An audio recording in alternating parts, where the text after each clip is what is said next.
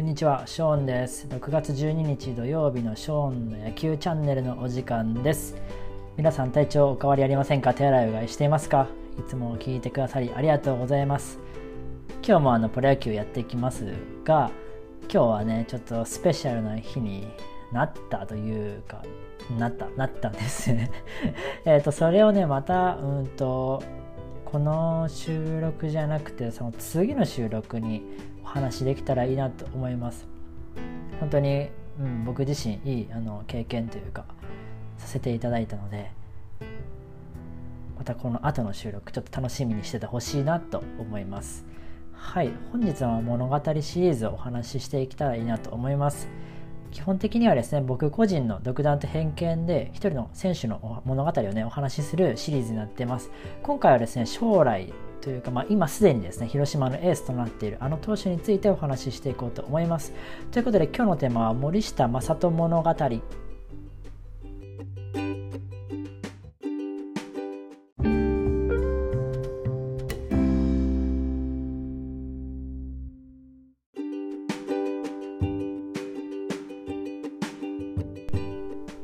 はい、ということで、広島の森下正人投手についてお話ししようと思います。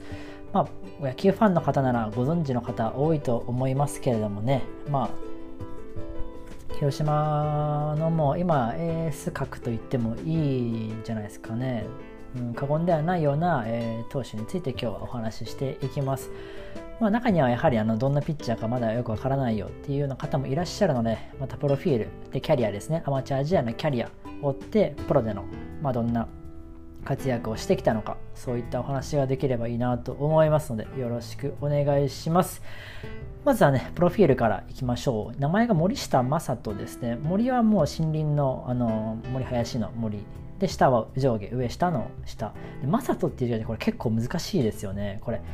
僕最初これ見た時何て読むんだろうこれって思って結構難しいなっていうふうに あのー、記憶してますけども皆さん読めそうですか？マサトってこれで読むみたいすごいですね左側のこの字がですね、えっと、蝶とかなんか述べ述べるとかっていうふうに読むみたいです。で、右側は、まあこれは人とかっていう字ですよね。これでマサトって読むみたいですね。で、相性はですね、プロでの相性はちょっとわかんなくて、大学時代はなんかマサニーって呼ばれてたらしいです。お兄さん。マサニー。お兄さんみたいな性格なのかな、まあ、サニーです。はい。で、えっと、生年月日は1997年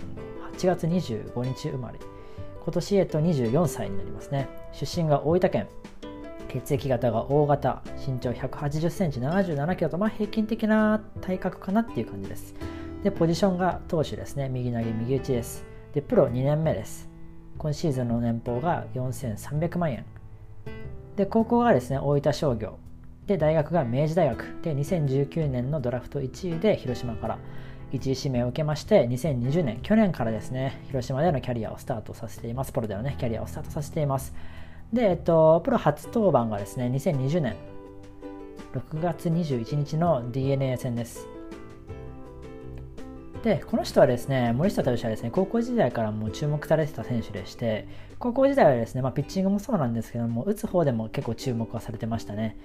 で、えっと、代表歴見ていきますと高校の時にですねアンダー18の日本代表に選ばれております、えっと、2015年ですね。で大学の時には、えっと、何回これ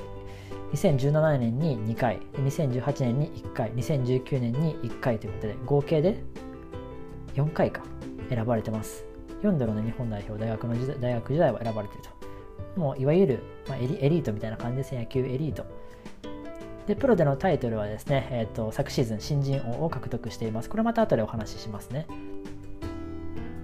まあ、こんなね野球エリートの森下投手なんですけどもどんな幼少期というか小さいちっちゃい時 小さい時は小さい時はどのようにねこう過ごしていたかっていうのをねちょっとお話できたらなと思います。小学校の時ですね、小学3年生の時に、まあ、地元のね、少年野球クラブに入団して野球を始めています。で、中学校の時はですね、地元のですね、えっと、大東中学校ですかね、大東と書いて大東っていうね、中学校の学校の軟式野球部に所属しまして3年生の時に全国大会出場を果たしていますで中学の時はですねピッチャーを務めてはいたんですけども、まあ、怪我とかもありまして途中で野手に転向しています、まあ、中学時代からねチームも強かったのかなという感じ。高校はですね中学野球部の友人が多く進学した大分商業に進学します。1年生ながらベンチ入りを果たしますと1学年上の先輩今ソフトバンクの笠谷俊介投手の活躍もありまして夏の甲子園に出場します。この時森下投手の出場はありませんでした。で2年生になりますと投手兼サードとしてレギュラーを獲得しまして、まあ、加瀬投手の引退後は同学年の、ね、川瀬明選手、まあ、今今ソフトバンクにいる川瀬選手ですね。と、えっと、ピッチャー兼ショートを務めまして共にね切磋琢磨するような存在になっていきます。で2年と3年の時は甲子園出場はなりませんでしたがアンダー18の日本代表に選出されまして銀メダルを獲得しています。でプロも注目する選手だったんですけれどもまあ、甲子園で活躍していたこの同年代の選手との力の差を感じたことや、まあ、明治大学のねあの吉波監督っていう監督の熱心な誘いもありましてプロ志望届は提出せずに進学を決意します。で大学はですね、えー、明治大学に進学しました。1年春からですね登板機会を得ていたんですけども夏頃に骨折をしてしまって戦線離脱をします。で2年春以降はですね主にもう主戦として活躍しまして大学日本代表の常連となりますねこの頃から。で4年の時にはキャチームでねキャプテンも務めましてチームの5期ぶりのリーグ戦優勝に貢献しまして自身もベストナインを獲得しました。で大学通算は35試合に登板して13勝9敗防御率2.78の成績を残しています。そして2019年プロ野球ドラフト会議にて広島東洋カープから1位指名を受けて入団しています。こんな感じでね、まあ、怪我とかもありましたけど、まあ、ある程度まあ順風満帆な、えー、野球生活というか生活を送られていたということですね。まあ、ピッチャーだけじゃなくてリーダーシップがあるようなそんな選手なんですよね。だからまあ3人なのかなって今気づきました そういうことか。キャプテンやってるし、みんな引っ張ってるからまあ3人なんだ。大学時代のあだ名が。そういうことか。はい。えっ、ー、と、プロ野球に入りましょうか。プロ野球時代ですね。ここから1年目、昨シーズン2020年。はですね、即戦力ルーキーとしての期待に大きく応えまして、1年間先発ローテーションを守り抜きます。もう新人離れした投球でですね、リーグ5位の10勝、リーグ2位の防御率1.91、でリーグ3位の124奪三振、でリーグ2位の勝率7割6分9厘というね、こういう成績を残して、文句なしの新人王を受賞しています。さらにですね、1年目に投球回数クリア、防御率1点台、2桁勝利っていうのはですね、1966年、巨人の堀内恒夫さん以来の快挙でした。なんでもう半世紀以上前の快挙ですね、55年前か。すごいな。で、2年目の今シーズン、2020年、2021年シーズンも、えっと、先発ローテーション入りをね、果たしておりますね。しっかりと。で、今日も投げましたね、たまたまですけど、今日も投げまして、えっと、6回を3失点だったかな。で、まずまずの投球だったんですけれども、打線がね、ロリックスの田島投手に5回無失点に抑えられてしまって、チーム3対2で敗れて、残念ながらね、敗戦投手となっております。今シーズンはですね、ここまで先発で3勝4敗というね、負け越してはいるんですけれども、防御率は2.35ということで、かなりいい数字を残していますよね。今はちょっと我慢時というか踏ん張り時だと思うので、またね、高騰をこう続けてほしいなと思います。クオリティスタート率は今シーズン88.9%ということで、もうほぼ100%クオリティスタートを切るということです。で、WIP も1.04を、えー、記録していますので、かなりいい数字なのかなというふうに思います。こんな感じでね、森下選手。さらにですね、森下選手、昨年のデータから見る投球スタイルということで、このね、素晴らしい成績の中でね、何が特にこうすごかったとか、まあ、裏付けするものがおそらくあると思うので、この辺りちょっと深掘りしていきたいと思います。この辺からまた数字が多くなってきますので、あのー、聞き取りにくいとか、字体で見たいという方は、概要欄のブログの方に遊びに来て、チェックしてみてください。内容はね、ブログと一緒、ほぼ一緒かな、ほぼ一緒なんで、あのー、まあ、特に違和感なく、抵抗なく見れるかなと思います。で、えっと、昨シーズンはもう一度振り返りますと、10勝3敗、防御率1.91ということで、で投球回数122.2イニング。で奪三振124ということで投球回以上の三振数を奪って防御率1点台と。素晴らしいピッチングでした。で森下投手投球割合というのを見ていきます。森下投手のね、えっと、球種、主な球種は昨シーズンはストレート、カットボール、カーブ、チェンジアップというね、この4球種で投球を組み立てていました。で、ほぼ半分がストレート、50%がストレートで、4分の1がカットボール、で、えーと、残り4分の3余るか？半分ストレート。で4分の3あ4分の4分の 残り4分の1余るか？その4分の1でカーブチェンジアップっていうようなそんな配球ですね。主にだからストレートとカットボールが多いのかなといった印象です。で結構ですねあのピッチャーですと右バッターに対して左バッターに対してあのストレートの割合だったりとか変化球の割合、まあ、投球の球種の、ね、割合をこう変えてくるんですけども森下投手もまあちょっとそれに近いかなといった感じでストレートに関しては、えっと、右バッターに対して多いです。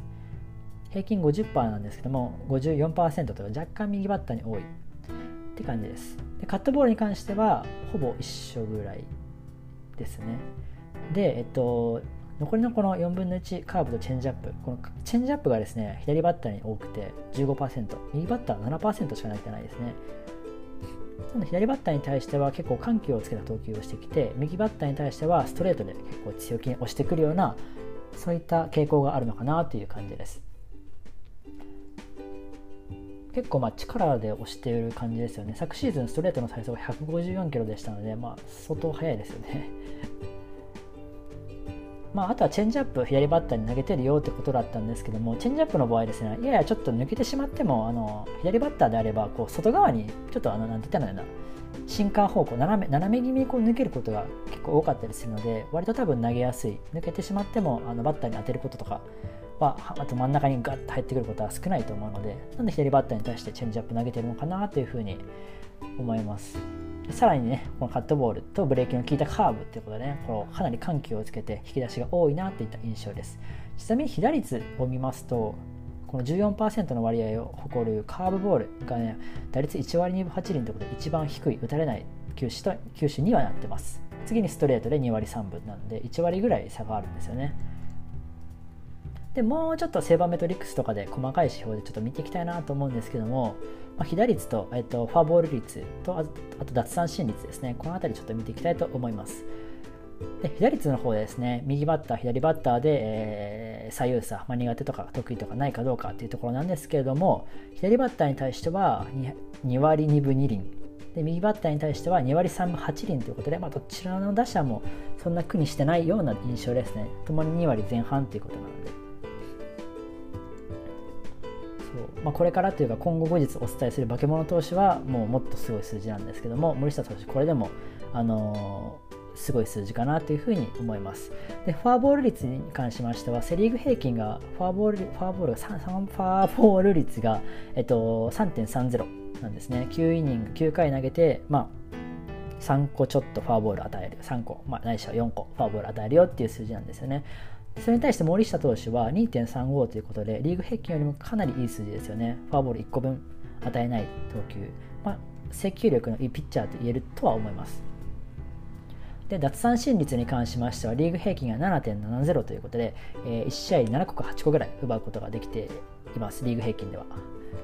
でそれに対して森下投手は9.10ということで1試合平均9個以上の三振を奪うことができるという数字になってますので制球力も良くて、まあ、被打率も低くて、えー、奪三振能力に長けたピッチャーということで本当にねあのピンチの時とか三振で切り抜けられるようなピッチャーそんなピッチャーであるのかなというふうに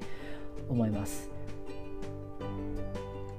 でちなみになんですけどもこの奪三振率リーグはリーグ2位の成績なんですけどもリーグ1位っていうのは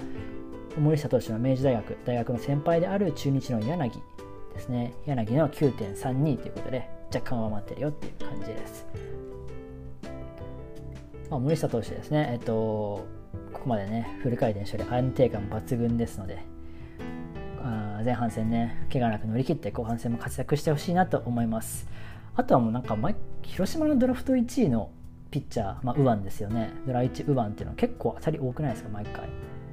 最近だとね、前剣、大瀬良、あと野村、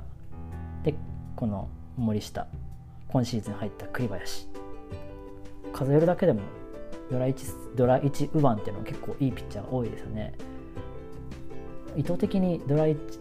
いいピッチャーの右投げを狙ってきているのかそれともたまたまそうなっているのかは分かりませんけれども